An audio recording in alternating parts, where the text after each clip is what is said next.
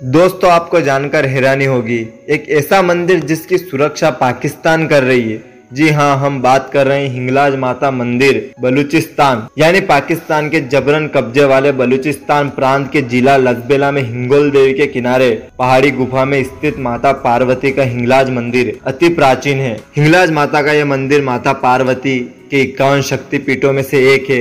इस मंदिर के महत्व का उल्लेख देवी भागवत पुराण सहित अन्य पुराणों में मिलता है। भारत विभाजन के बाद पाकिस्तान ने कई ऐतिहासिक और प्राचीन मंदिरों को नष्ट कर दिया गया। लेकिन यह मंदिर सुरक्षित रहा। इस मंदिर को कट्टरपंथियों ने तोड़ने का कई बार प्रयास किया, लेकिन वो किसी चमत्कार के चलते मौत के मुँह में समा गए। वर्तमान में इस मंदिर की देखरेख मुस्लिम लोग कर रहे हैं। यहाँ वर्ष में एक बार भारत और पाकिस्तान की हिंदू यात्रा करते हैं। इस मंदिर से कई तरह के चमत्कार जुड़े। स्थानीय मुसलमान हिंगलाज माता पर आस्था रख और मंदिर को सुरक्षा प्रदान करते। उन्होंने मंदिर का नाम नानी मंदिर रख रखा है। एक प्राचीन परंपरा का पालन करते हुए स्थानीय मुस्लिम जनजातियाँ तीर्थ यात्रा समूह में शामिल होती है और तीर्थ यात्रा को नानी की हज कहते हैं। दोस्तों, आज के लिए बस इतना ही। मिलते हैं नेक्स्ट एपिसोड में।